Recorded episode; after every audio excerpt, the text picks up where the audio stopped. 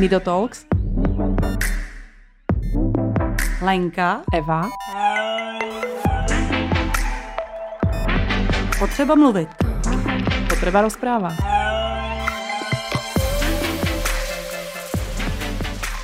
Dobrý deň, je tu ďalší diel z Nido Talks a predo mnou je nový host, nové téma a to je Dáša Hermanová. Ahoj Dáši. Ahoj, děkuji moc za pozvání.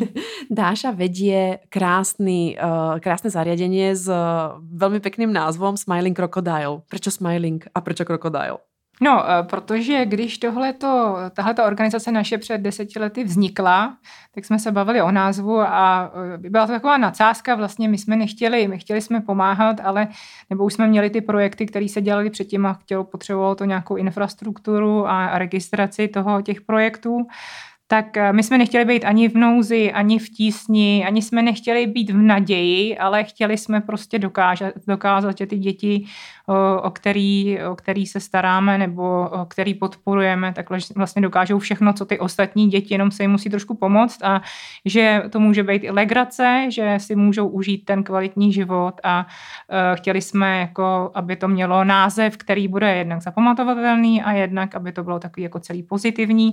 No, takže Smiling Crocodile a všichni se na to ptají, vidíš, i ty se na to ptáš, takže proto. To je pekné. Budeme postupně pušťať informácie, nechcela som vychrliť, čo všetko je za týmto názvom, čo sa schovává a za čím všetkým stojíš ty.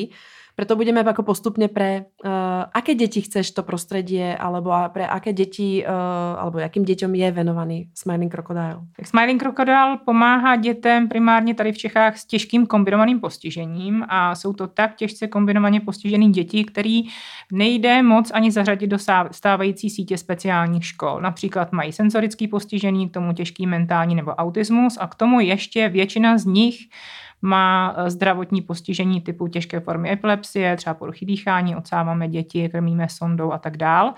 No a 10 let zpátky, nebo vlastně už 12 let zpátky jsem pro ně dělala, protože já jsem odborník, terapeut, speciální pedagog. Tak když jsem se vrátila ze zahraničí, kde jsem různě pobývala v různých zemích, tak jsem tady začala dělat pro ně terapie a s hrůzou jsem zjistila, že nemají kam chodit do školy a do školky a ty rodiče chtěli ty terapie častěji, a protože jsem si dovezla vlastně to know-how tam hlavně z Anglie teda, tak potom se z toho založila škola a školka, kterou teď máme takhle unikátní pro tuhletu klientelu. No a potom paralelně ještě hodně působím v zahraničí a konkrétně v rozvojových zemích, v Indii, v Bangladeši, v mluvící části Afriky a tam podporujeme neslyšící děti a děti s kombinovaným postižením, který žijí na hranici chudoby, takže ve slamech, na ulicích, v dětských domovech. A i třeba jako se to týká dětí, které pracují v továrnách a tam pomáháme vzdělávání vlastně ve večerních škol pro asi 3 000 dětí v Bangladeši v Dháce. Když se pustíme teda do jiných zemí, jako je Česká republika, povedz, jako tě to napadlo před těmi 10 rokmi? Byl to iba tento, jako keby ten impuls, že si přesně jako, že si nenašla ty zariadenia, alebo je tam aj něco osobné? Je to o tom, že Smiling Crocodile je moje charitativní organizace, charitativní činnost, ale já jinak mám práci, která pro jednu nadnárodní společnost, která vyrábí pro děti neslyšící vlastně sluchové pomůcky, sídlí v Innsbrucku a já pro ně pracuji už od roku asi 2011 a jsem jejich člověk předtím pro vzdělávání a výzkum pro Evropu a část Asie a teď už po posledních 10 let je to vlastně pro rozvojové země. Takže co je moje pracovní náplň, co mě živí, ale co mě zároveň i moc těší a baví, je vlastně tohle a co tam děláme konkrétně, já tam buduju třeba infrastrukturu speciální pedagogiky na různých univerzitách, vlastně hodně v té Indii, jsem třeba byla skoro 50krát, v Bangladeši, v anglicky mluvící části Afriky a ještě v rusky mluvících zemích, takže tam budujeme teda ten systém toho vzdělávání. Potom tam učím různí terapeuty, jak pracovat s těma dětma. Je to taková, mám takovou, jmenuje se to Mezinárodní vzdělávací akademie a ta Mezinárodní vzdělávací akademie vlastně vyškoluje tam ty terapeuty, který potom dál učí ty jiný terapeuty. Vlastně na základě jmenuje se takový Training of Trainers Model a tak zhruba asi 5000 lidí, kteří už vlastně tuhletu akademii používají. A takže tohle to dělám, pak tam pomáháme zakládat různý centra a já tam i potom dělám jako různě terapie s těma dětma, s tím nejtěžším postižením, ukazuju těm terapeutům jak, dělám různý observační diagnostiky dětí, radím jak na to a vlastně takhle jsem se dostala, jako tady kvůli téhletý práci jsem se dostala vlastně k těm dětem, který začalo to vlastně tak, že když jsem kvůli práci jela do nějakého centra, začala jsem tam vyšetřovat ty děti, pomáhala to, tak mi řekla ta jedna kolegyně terapeutka mi říkala, Dášo, než nejela by si se podívat ještě, jsou nějaký děti ve slamech, který nemůžou za tebou přijít, víš, tak nemohla by si prostě jet ty za nima a dělat tam ty terapie a pomoct jim. Já jsem říkala, jo, s nadšením. No a tak jsem začala jezdit vlastně do těch slamů a pomáhat tam těm dětem, který nemohli dojíždět do těch center a takhle vlastně vzniklo paralelně to, že vznikl Smiling Crocodile a pomáhá těmhle těm dětem, který jako pomáhá jim vlastně s terapiema, pomáhá jim se vzděláváním a máme i integrační projekty a máme i projekty osvětového charakteru, což si myslím, že je jako vlastně téměř nejdůležitější součást té práce, ta osvěta. To znamená, že ještě před školkou a školou, kterou poznám já odtiaľto, vznikl projekt, který pomáhal dětem v rozvojových krajinách. To je paralelně takhle to jede, paralelně to takhle jede a předtím byly ty projekty, že jo, které se týkaly třeba jednotek, pak desítek, ale pak když už se týkaly stovek dětí a já jsem vždycky jako znala ty děti, znala jsem třeba lidi, kteří měli peníze, tak jsem je pospojovávala a pak když už to bylo takový jako neudržitelný trošku, tak to potřebovalo prostě zastřešit, takže vznikl Smiling Crocodile, charitativní organizace, která je registrovaná a škola a školka Smiling Crocodile je normálně registrovaná v rejstříku škol a školek pod ministerstvem školství. Mm-hmm. Nicméně je to charitativní projekt. Mm-hmm. A máte iba jedno to působiště tuto? Alebo Jo, Smiling Crocodile jako škola je jenom jedna budova ve Štěrboholech. No. Momentálně máme novou budovu. No a teraz sa vrátím a možno preskočím teda do Afriky, do Indie.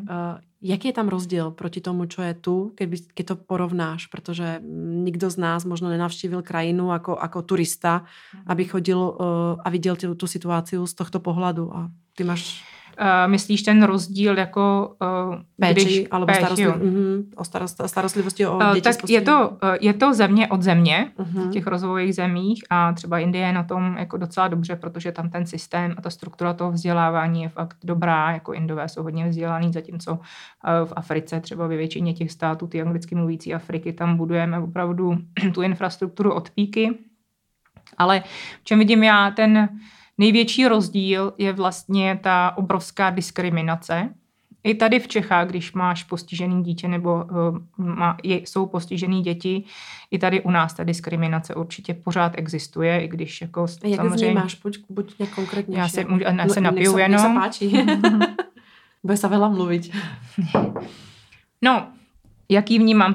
Tady v Čechách jako se tváříme, jako kdyby už neexistovala. To je pravda. Ale vlastně, když jedeme s těma dětma ze Smiling Crocodile nakoupit nebo metrem, tak vidíš pořád prostě ty pohledy a zachytíš maminky, jak si povídají o tom s dětma úplně jako takovým nevhodným způsobem. Víš, nebo i pokřikujou různě na ně někdy, jo. Budí to prostě pozornost a i když je to lepší a lepší, tak ještě ta integrace nebo ta inkluze prostě tady není taková, jaká je třeba v ostatních, nevím, třeba státech Evropské unie. Ale v těch rozvojových zemích, tam je to mnohem větší problém, protože v rozvojových zemích se jedná o to, že ty děti, když se narodí postižení, tak ta diskriminace je tam prostě obrovská. Tam, když se ti narodí postižený dítě, tak ve většině případů, zvlášť jako těch dětí, co jim pomáhám třeba v těch slamech, v těch vesnicích a tak tam to je stigma. A to stigma je hodně závažného charakteru a co se děje s těma dětma, tak se z nich stávají třeba dětský prostitutky, otroci, nebo maminka s dítětem je vyhozená na ulici, protože jsou nazývaný, tak v angličtině je ten termín witchcraft children, což jsou vlastně začarovaný děti nebo očarovaný děti, víš, a oni to tam jako přikládají kulturním nebo nějakým náboženským prostě věcem a většinou prostě buď ty děti, a i třeba spousta dětí nechodí ani ven, protože jim hrozí smrt od těch ostatních. Takže tam je to opravdu o té osvětě a i když pomáháme jako Smiling Crocodile nebo i já sama jako osobně, jako se snažím pomáhat jako stovkám tam dětí a mám spoustu kolegů právě v tom zahraničí, který pomáhají taky, tak já vidím jako velikánskou součást toho prostě pracovat tam s místními médiem a pracovat tam s místní vládou a upozorňovat na tyhle ty problémy a ukazovat, že to prostě není ničí vina a že tyhle ty děti taky mají právo vlastně žít a užít si ten kvalitní život. Takže v tom ta diskriminace je prostě mnohem horší než tady u nás v Čechách. A jak vyzerá ta pomoc, keď tam prídeš? Čo presne ako robíš? Ja hovorím, zober si kľudne nejakú konkrétnu krajinu a... Tak jak jsem říkala, tak ta moje práce je rozdělená jako obecně do dvou prostě nebo do dvou různých polovin. Jedna je ta profesní, kdy já tam opravdu jako buduju systém té terapeutické péče, protože jako můžeš tam dodávat, tak ty taky vyrábíš pomůcky pro postižený, tak konkrétně tahle ta firma, pro kterou já pracuju, tak vyrábí elektronický sluchový náhrady. No a když nemáš terapie tady k těmhletěm vlastně kochlárním implantátům, oni vyrábí ještě jiný jako sluchový náhrady, ale třeba konkrétně kochlární implantát. Když si vezmeš, tak když to dítě dostane ten kochlární implantát, tak potom se s ním musí naučit mluvit a slyšet. A většinou to trvá opravdu rok až dva, ale když ty terapie jsou pravidelné a ten terapeut je prostě šikovnej a má to dítě podporu rodiny, dostane ten implantát včas, tak potom může chodit do běžné školy. Většina z těch dětí, které nemají ještě k tomu neslyšení ještě další nějaký kombinovaný postižení, tak se může zařadit do běžné školy. Ale když tam ty terapeuty nemáš, a když nemáš nikoho, kdo vlastně by ten kochlární implantát se musí elektronicky ještě nastavovat pomocí počítače, tak je to jako kdyby jako nebyl, tak je to jedno. Tak prostě si zaplatí se prostě drahá pomůcka, která ale tomu dítěti neslouží a to dítě se nikdy nenaučí s tím slyšet a mluvit.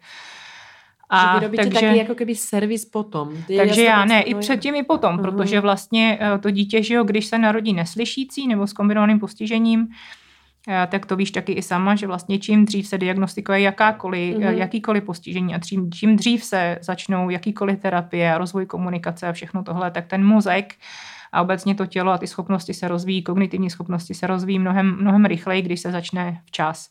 A to samé platí u těch neslyšících dětí nebo s tím kombinovaným postižením jako v kombinaci s tím sluchem, tak vlastně tam je to, tam prostě my tam budujeme systém od rané péče až jako vlastně po, já nevím, po dospělost, jo, a vlastně i třeba ty kochlární implantáty se dávají, že jo, starším lidem nebo klidně geriatrický populaci potom, jo, tak to už je zase nějaká jiná část. No, takže já tam budu tady tuto infrastrukturu toho, aby tam ty terapeuti byli, ale potom zároveň tam jako vedu ty terapie pro ty různý děti, který vlastně se nemůžou dostat do toho centra, tak za nima dojíždím.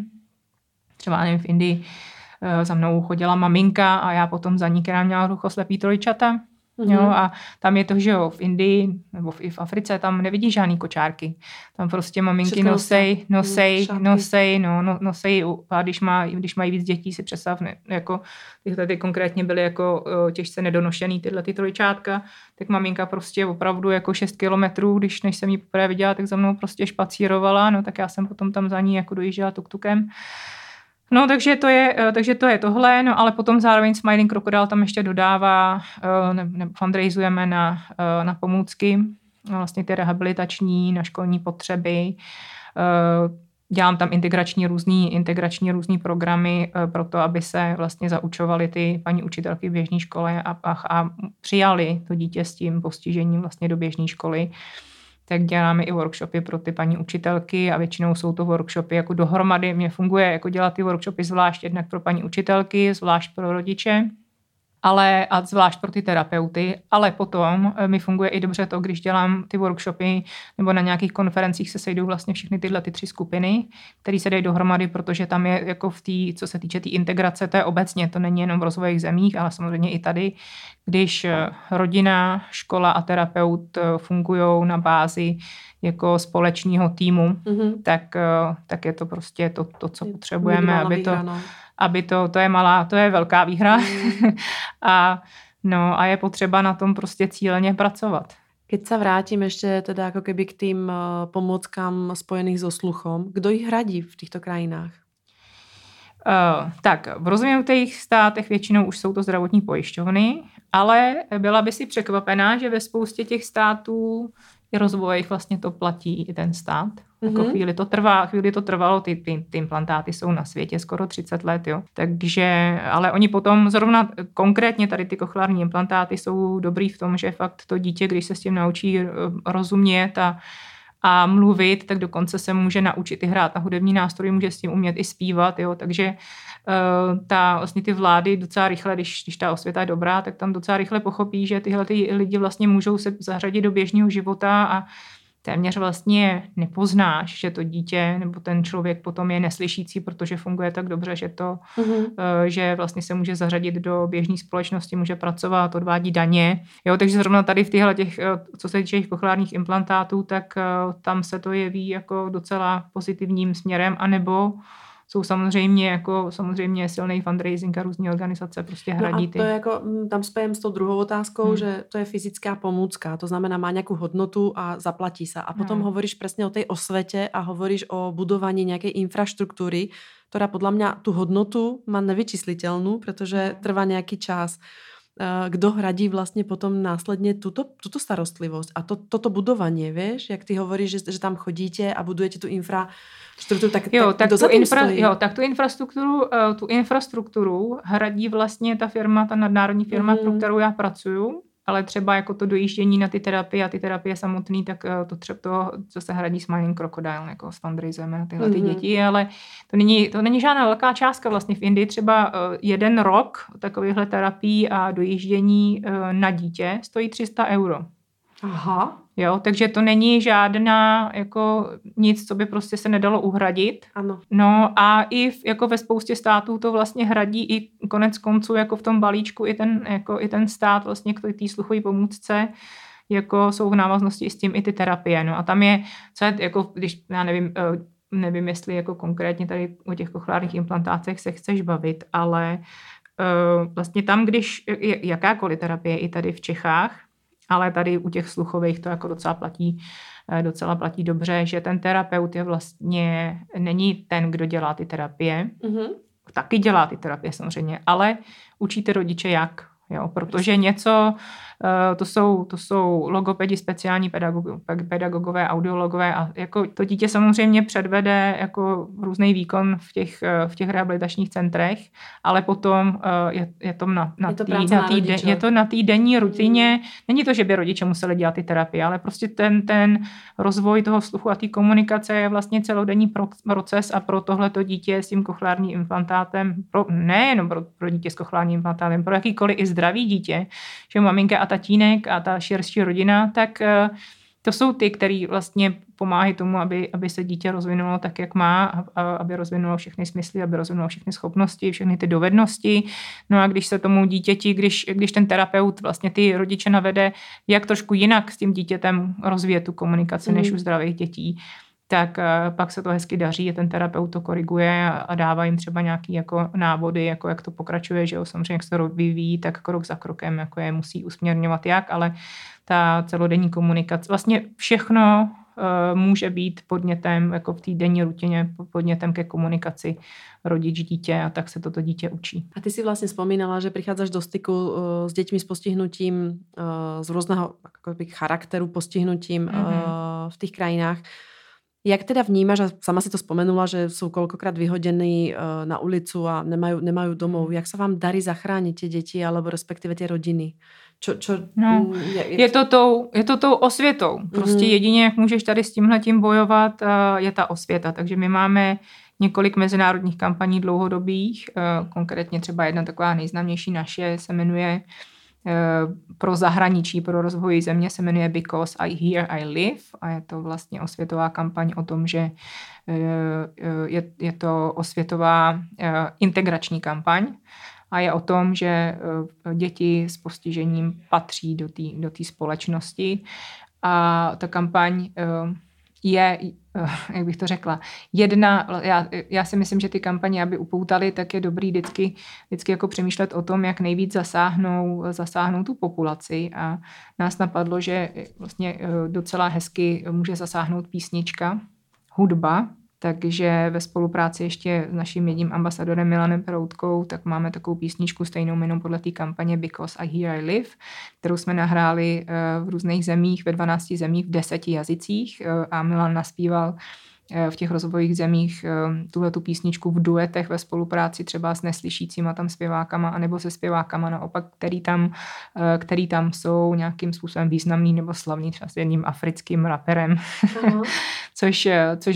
což bylo bezvadný. No a potom k tomu, že vznikly k tomu, jako spolupracujeme s těma různýma médiama, vznikají z toho různý jako články, nebo jsme často mluvili do různých televizí tam a i to jako pokračuje. Teď covid to teďko zastavil, ale máme v plánu až ten covid přejde, nebo až to prostě ta situace dovolí a zase se bude moct normálně cestovat, tak jsme měli i různý charitativní fundraisingové koncerty k tomu spojený, který se teda ještě neuskutečnili, ale doufejme, že se uskuteční. No. Takže osvěta a lobování za tyhle ty děti je potřebná a tak se může pomoct prostě co nejvíc dětem. Individuální potřeby jsou fajn, individuální děti, ale takhle se dá mnohem víc pomoct. No. A i sebrat teda nejenom upozornit na to téma, ale samozřejmě sebrat i víc peněz pro ty děti. My možno vysvetlíme, ja o vás viem práve z 2 zdrojov a dozvedela som sa práve od Milana, my sa nejak tak okrajov ako poznáme cez jedného z nášho známeho a ten už mi pred rokom o vás hovoril a nakontaktovali sme sa ako keby nejakým spôsobom a potom sú to manželia Sisákovi, ktorí navštevovali vaše zariadenia, ktorí boli nedávno u nás v podcaste a vás spomínali. No a práve Milan nám hovoril, že vám robí ambasadora a že ste naspievali. On dokonca s tebou aj cestuje po tých krajinách. Jak to vidí on? Vieš, ty si predsa len špeciálny pedagóg alebo si v tej problematike žiješ, ale on je vlastne, predstav si, že je on jako nepolíbený našou problematikou. Jak si videla prvé stretnutie jeho s týmto sociálním jako keby zázemím? Mm-hmm. Tak já jsem byla sama zvědavá, protože my jsme se s Milanem potkali náhodou a on si nás vybral v jedné soutěži Tvoje tvář má známý hlas a tam vyhrál nějaký kola v té soutěži a když vyhrál ten zpěvák nějaký kolo té soutěže, tak potom mohl dát na charitu určitou částku peněz a Milan opakovaně vyhrál jako ty kola té soutěže, který bylo asi 8 a vybral si nás prostě úplně náhodně a já jsem to ani nevěděla a takhle jsme se vlastně nakontaktovali, já jsem ho viděla náhodně v televizi a on to zrovna říkal, tak potom jsme vzali děti ze Smiling Crocodile s tím kombinovaným postižením a jeli jsme za ním do studia na Novu a tam jsme se vlastně seznámili, no a potom při nějakým dalším setkání já už jsem měla v hlavě ten nápad s tou písničkou a s tou osvětou, jo, protože když jsem tam jako mnoho let jezdila těch rozvojových zemí a furt jsem tam jako pomáhala víc a víc dětem, tak jsem si říkala, tak jako to jsou opravdu jako kapičky, malinký kapičky v obrovském oceánu a je potřeba udělat nějakou jako větší kapku. No a říkala jsem to Milanovi a říkala jsem mu, že já vždycky jako když se potřebuji vyčistit hlavu, tak předtím jsem malovala a teď jako píšu si nějaký jako anglický texty. A tak jsem měla nějaký text tady o téhletý tématice už jako předepsaný a říkala jsem Milanovi, jestli by neměl zájem se mnou do Indie, že bychom tam mohli jako tenhle ten text vlastně, kdyby třeba se zhudebnil, tak by se tam mohl naspívat v angličtině. No a on byl nadšenej a říkal, že jo. A já jsem se ho až teprve potom zeptala, jestli vlastně umí anglicky a on říkal, umím. A pak jsem se ho ptala, kde byl jako už jako po světě a on říkal, byl jsem ve Španělsku. Takže to bylo takový, jo, takže to bylo takový jako vlastně skok do neznáma. Mm-hmm. Ale on mi během asi 14 dní poslal zhudebněnou tu písničku na hranu se svým bráchou, to stvořili ve studiu a já jsem z té písničky byla jako hrozně nadšená. No a tak jsme se vypravili do Indie.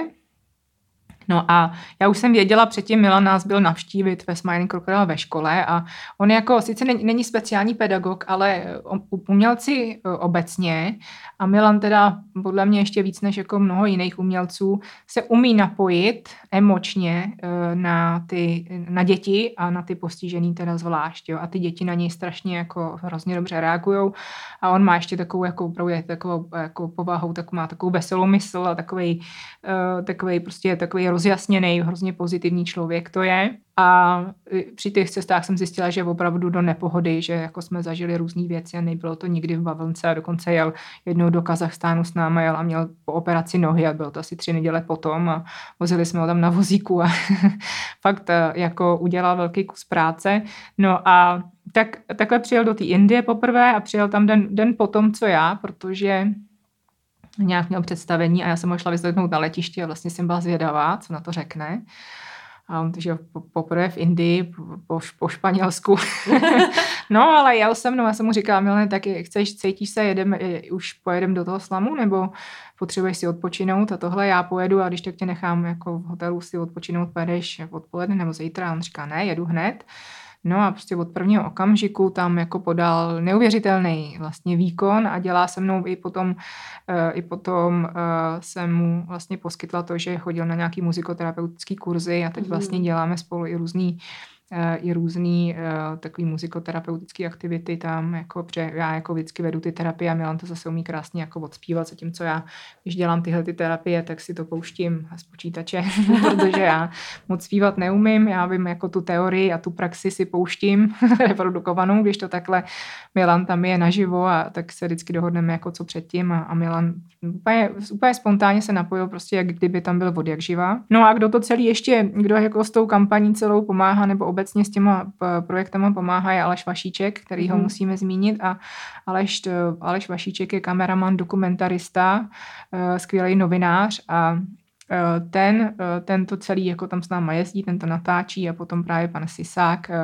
nám ty videa stříhal a stříhá a teď vzniká takový docela velký dokumentární film o neslyšících dětech v rozvojových zemích, protože máme natočeno asi 60 hodin materiálu. Tak to teďkom zpracováváme, ale samozřejmě jde to trošku pomalu, protože to většina lidí, co se na tom podílí, to dělá ve volném čase a zadarmo, jo, takže nevíme, kdy to úplně bude hotový, ale určitě to hotový bude a moc se na to těšíme. A kam půjde ten film? Pro koho je určený? Kam půjde? No, to je otázka. Já bych chtěla, aby byl, protože se tvoří, sice bude asi natitulkovaný v češtině, ale tvoříme ho primárně v angličtině a bude jako osvěta do těch zemí, kde se pomáhá, do médií tam a těm prostě těm státním úředníkům, no, bude ředitelům nemocnic, bude rehabilitačním centrum, kam bude na nějaký festivaly, doufejme, a tohle ještě, že ještě až ten film bude, tak se zamyslíme přesně kam konkrétně, ale já i hodně často přednáším na různých mezinárodních konferencích, takže i tam jako patří vlastně ten film. A to bude asi jako dlhší, ne? Velkoformátový. Jako tohle to bude asi 45 minut, jo, ale z toho máme na YouTube ve Smiling Crocodile na YouTube a na všech sociálních sítích, i to je ten Smiling Crocodile, tak máme různý jako krátký videa, osvětový, 3-minutový, 5-minutový, jo, i ty kampaňový písničky, tyhle Because I Hear, I Live, hymny vlastně pro neslyšící děti mezinárodní, tak jsou prostě k dispozici, už se jako na ně lidi můžou dívat na těch sociálních sítích. No on nám to vzpomínal vlastně Robert Sisák, že vlastně robí aj grafiku, alebo ano. Nějak jeho syn dokonca aj bol na nějakom z tých billboardov. Mm-hmm. A to mi Dáši povedz. Zachytili jsme to v podstate skoro všetci, protože z Prahu, a já sa priznám, že teraz po tej covidovej dobe som moc toho nenachodila po dielnici, ale išla som vždycky vlakom do Uherského Hradiště, kde máme chráněnou dielňu, ale viděla jsem prostě billboardy na vás. Mm-hmm. Co bylo jejich cílem? Tak to je zase ty billboardy, co jsou teď tady v Čechách a vlastně byly už opakovaně.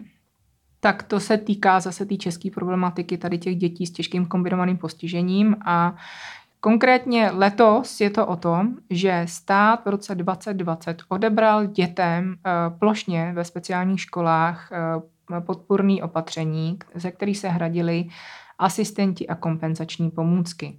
Což znamená, že, a ještě musím říct, že ten Smiling Crocodile, vlastně to naše zařízení, protože má tak hrozně těžce postižený děti, tak těžkou klientelu, že tam není možný, aby docházelo to dítě bez asistenta. Jo? Protože tam hrozí, ten asistent tam má jako, jednak má pedagogické vzdělání a zdravotní vzdělání, jo? To musím říct, že prostě je opravdu jako profesionál, musí to dítě dobře znát A kdyby tam, a ten asistent má jako několik funkcí. Jednak pomáhá samozřejmě při tom vzdělávání, jednak pomáhá při sebeobsluze, chodí s dítětem na výlety, ale hlavně monitoruje i ten zdravotní stav toho dítěte. Jo? A takže když má jedno dítě několik epileptických záchvatů denně a druhý se musí několikrát denně odsát, aby se neudusilo, a třetí se musí krmit sondou, jo? Tak to prostě bez asistenta nejde.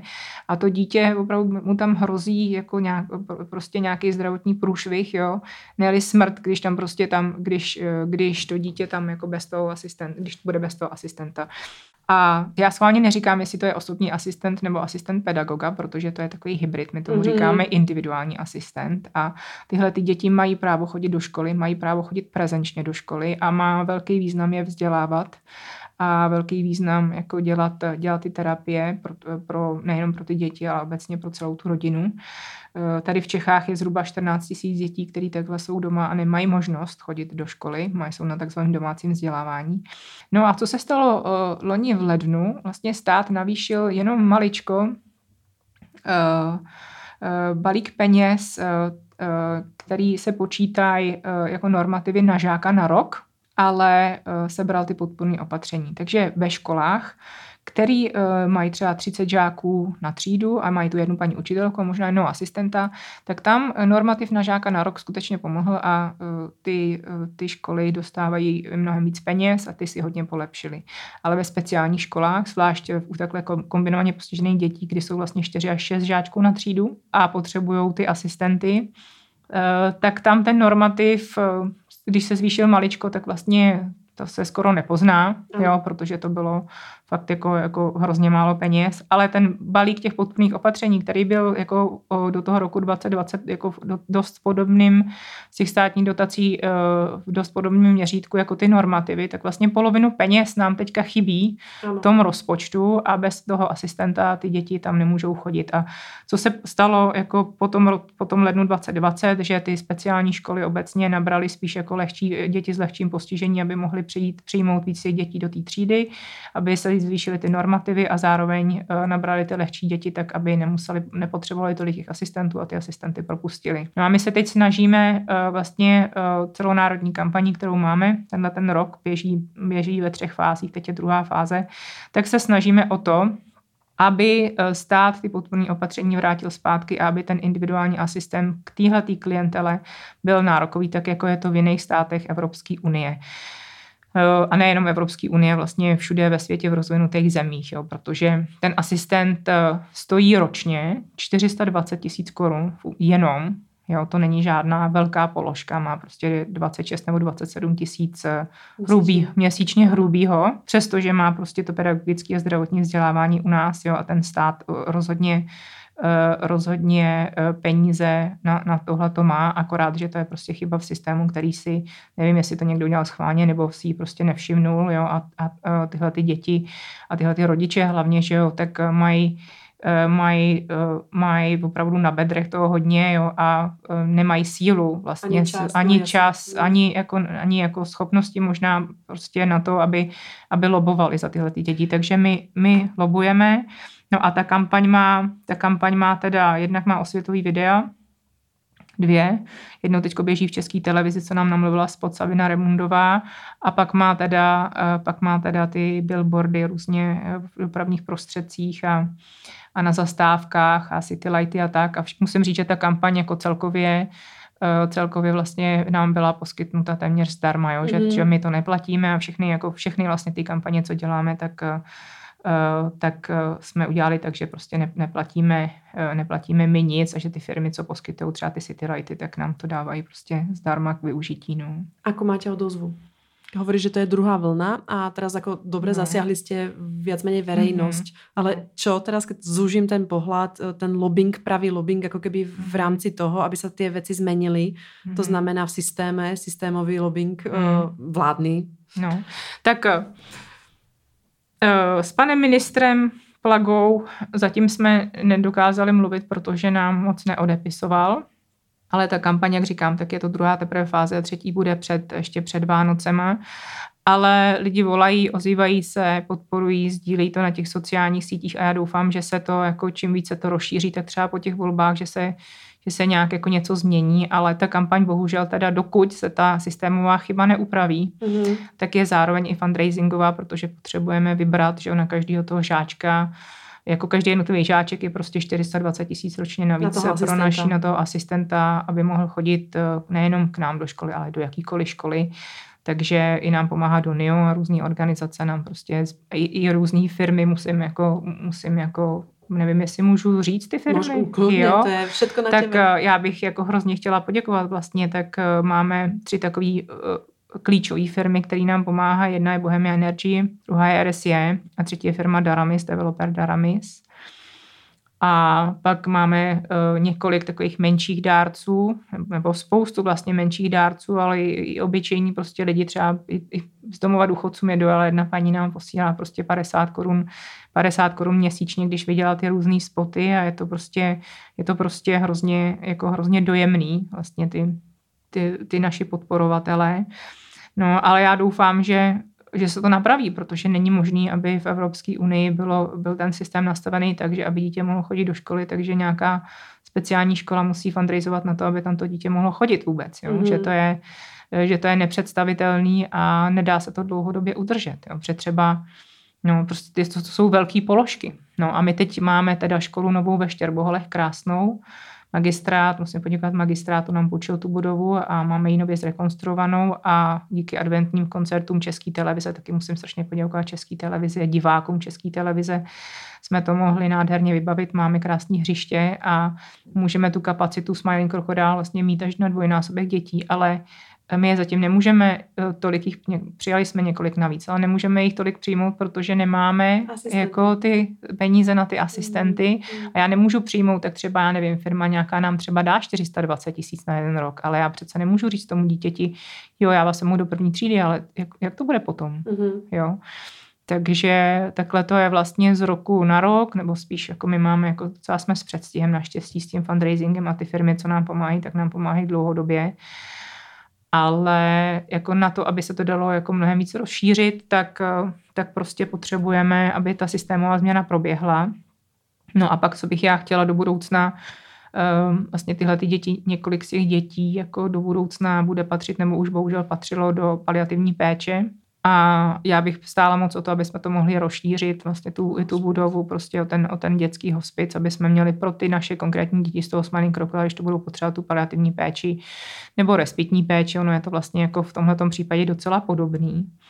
A je tam jako třeba jsou tam děti, které jdou na těžkou operaci a potom půl roku jsou v nemocnici, jo, tak aby nemuseli prostě být v té bílé nemocnici s maminkama, který jsou samozřejmě hrozně smutný a chodí tam k lůžku, jo, tak aby mohli být vlastně v tom prostředí, co jsou zvyklí, v tom Smiling Crocodile, kde mají kamarády, kde mají zázemí, kde chci, aby to bylo nějaký multisensoriální, že jako prostředí krásný, jo, aby tam byli prostě v bezpečí, aby tam mohli být ty rodiče buď s nima, nebo ne. A tak to bych si hrozně přála do budoucna, aby jsme to mohli jako dobudovat a uvidíme, jak se to teda s tou budovou v těch Štěrboholech bude jako vlastně vyvíjet. Momentálně děláme jako nemedicínskou formu té paliativní péče, protože ta budova není uspůsobená k tomu, aby jsme tam mohli mít výtah, kam by se vozily ty postýlky. No. Jasně, když jasně. Máme jako několik postýlek, už máme, vlastně nám poskytnul Linet na tu paliativní péči, tak ty už máme a používáme je jako na odpočinek těch dětí a na polohování a tak, ale tu hospicovou péči ještě tam poskytovat nemůžeme. No. Hovoríš teda, že máte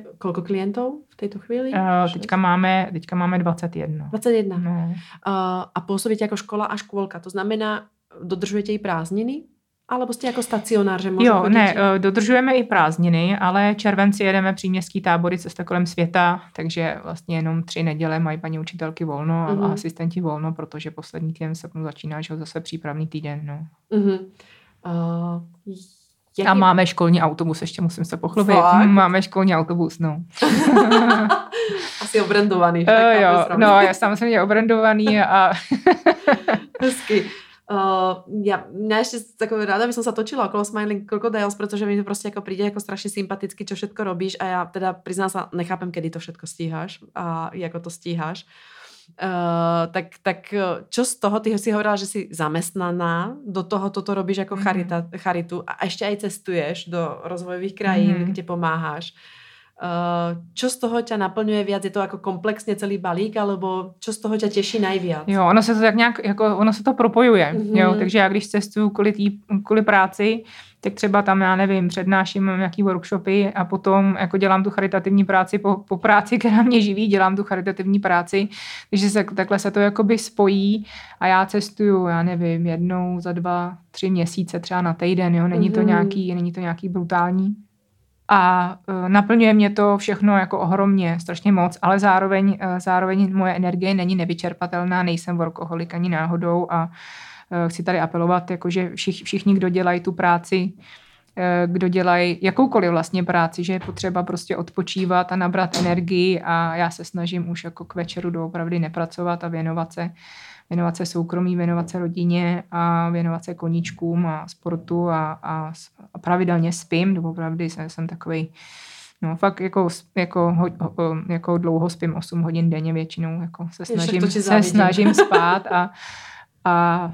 a to soukromí je pro mě jako stejně důležitý nebo i důležitější než práce, takže no, ale to, co dělám, mě jako naplňuje vlastně hodně moc, no. A jak k tomu pristupuje tvoj zaměstnavatel, že máš jako vlastně takovou i charitativní oblast v tvojom životě? Vie určitě o něj, protože je to propojené navzájem. No, tak to je... A je to česká firma, nebo ty se hovorila, že je to mezinárodní firma, klidně to můžu říct, jmenuje se Medel. Uh-huh.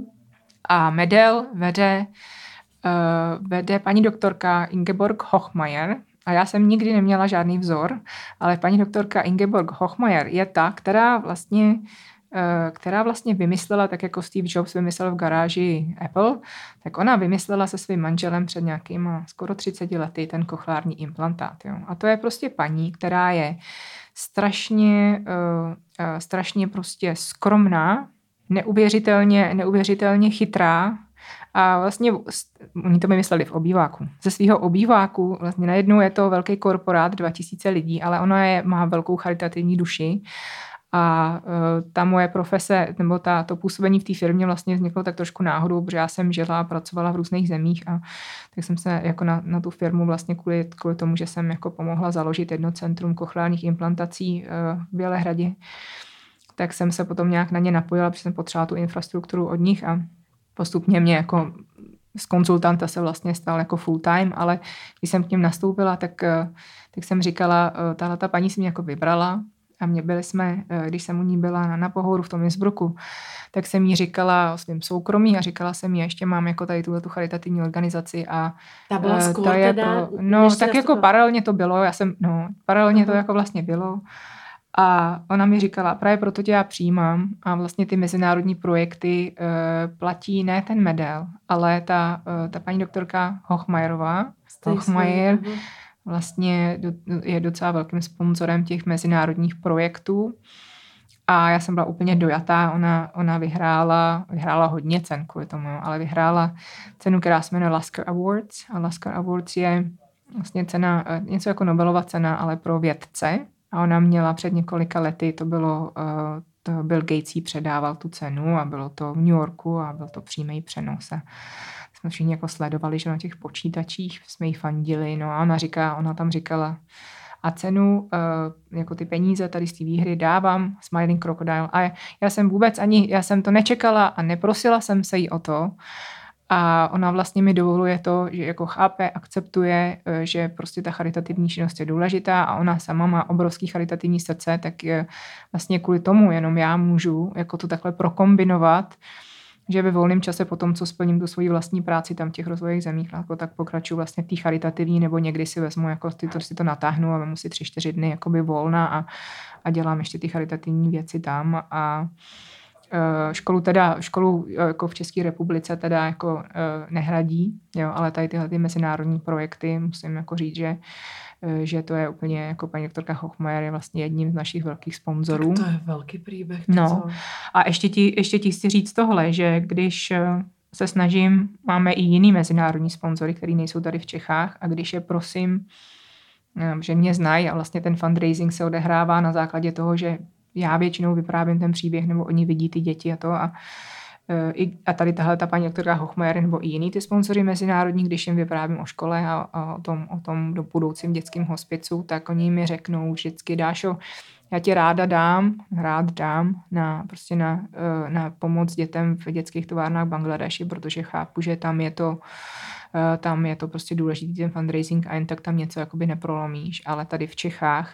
ty musíš to prolomit s tím státem, protože oni těch jsou to lidi, ty sponzoři z Evropské unie nebo z Velké Británie nebo z Ameriky a tam jako je úplně nepředstavitelný, že vlastně asistenti nebo takováhle péče vlastně není hrazená v rozvinutý zemi státem. Mm-hmm. No, takže takhle to. No a pak, co ještě můžu říct, pak miluji zvířata, mám 5 zvířat z útulku. A jaké? Mám 3 kočky a 2 psy. Já mám 1 kočku.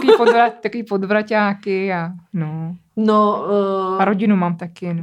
Toto mi asi, jak to povedať správně, to mi zobralo slovo, no, ten příběh. To je velký příběh. Musíš ho najít to slovo, někde hledej po stolačku. Každopádně, ja som sa chcela určite opýtať, jaké, vlastne ty si spomenula aj bývalé ruské krajiny alebo z federácie, že si navštívila, bola tam Afrika, bola tam India, Bangladéš a tak ďalej. Jak to vnímaš, tie rozdiely a kde sa nachádza v nejak systémovom riešení Česká republika? A máš to porovnanie, pretože...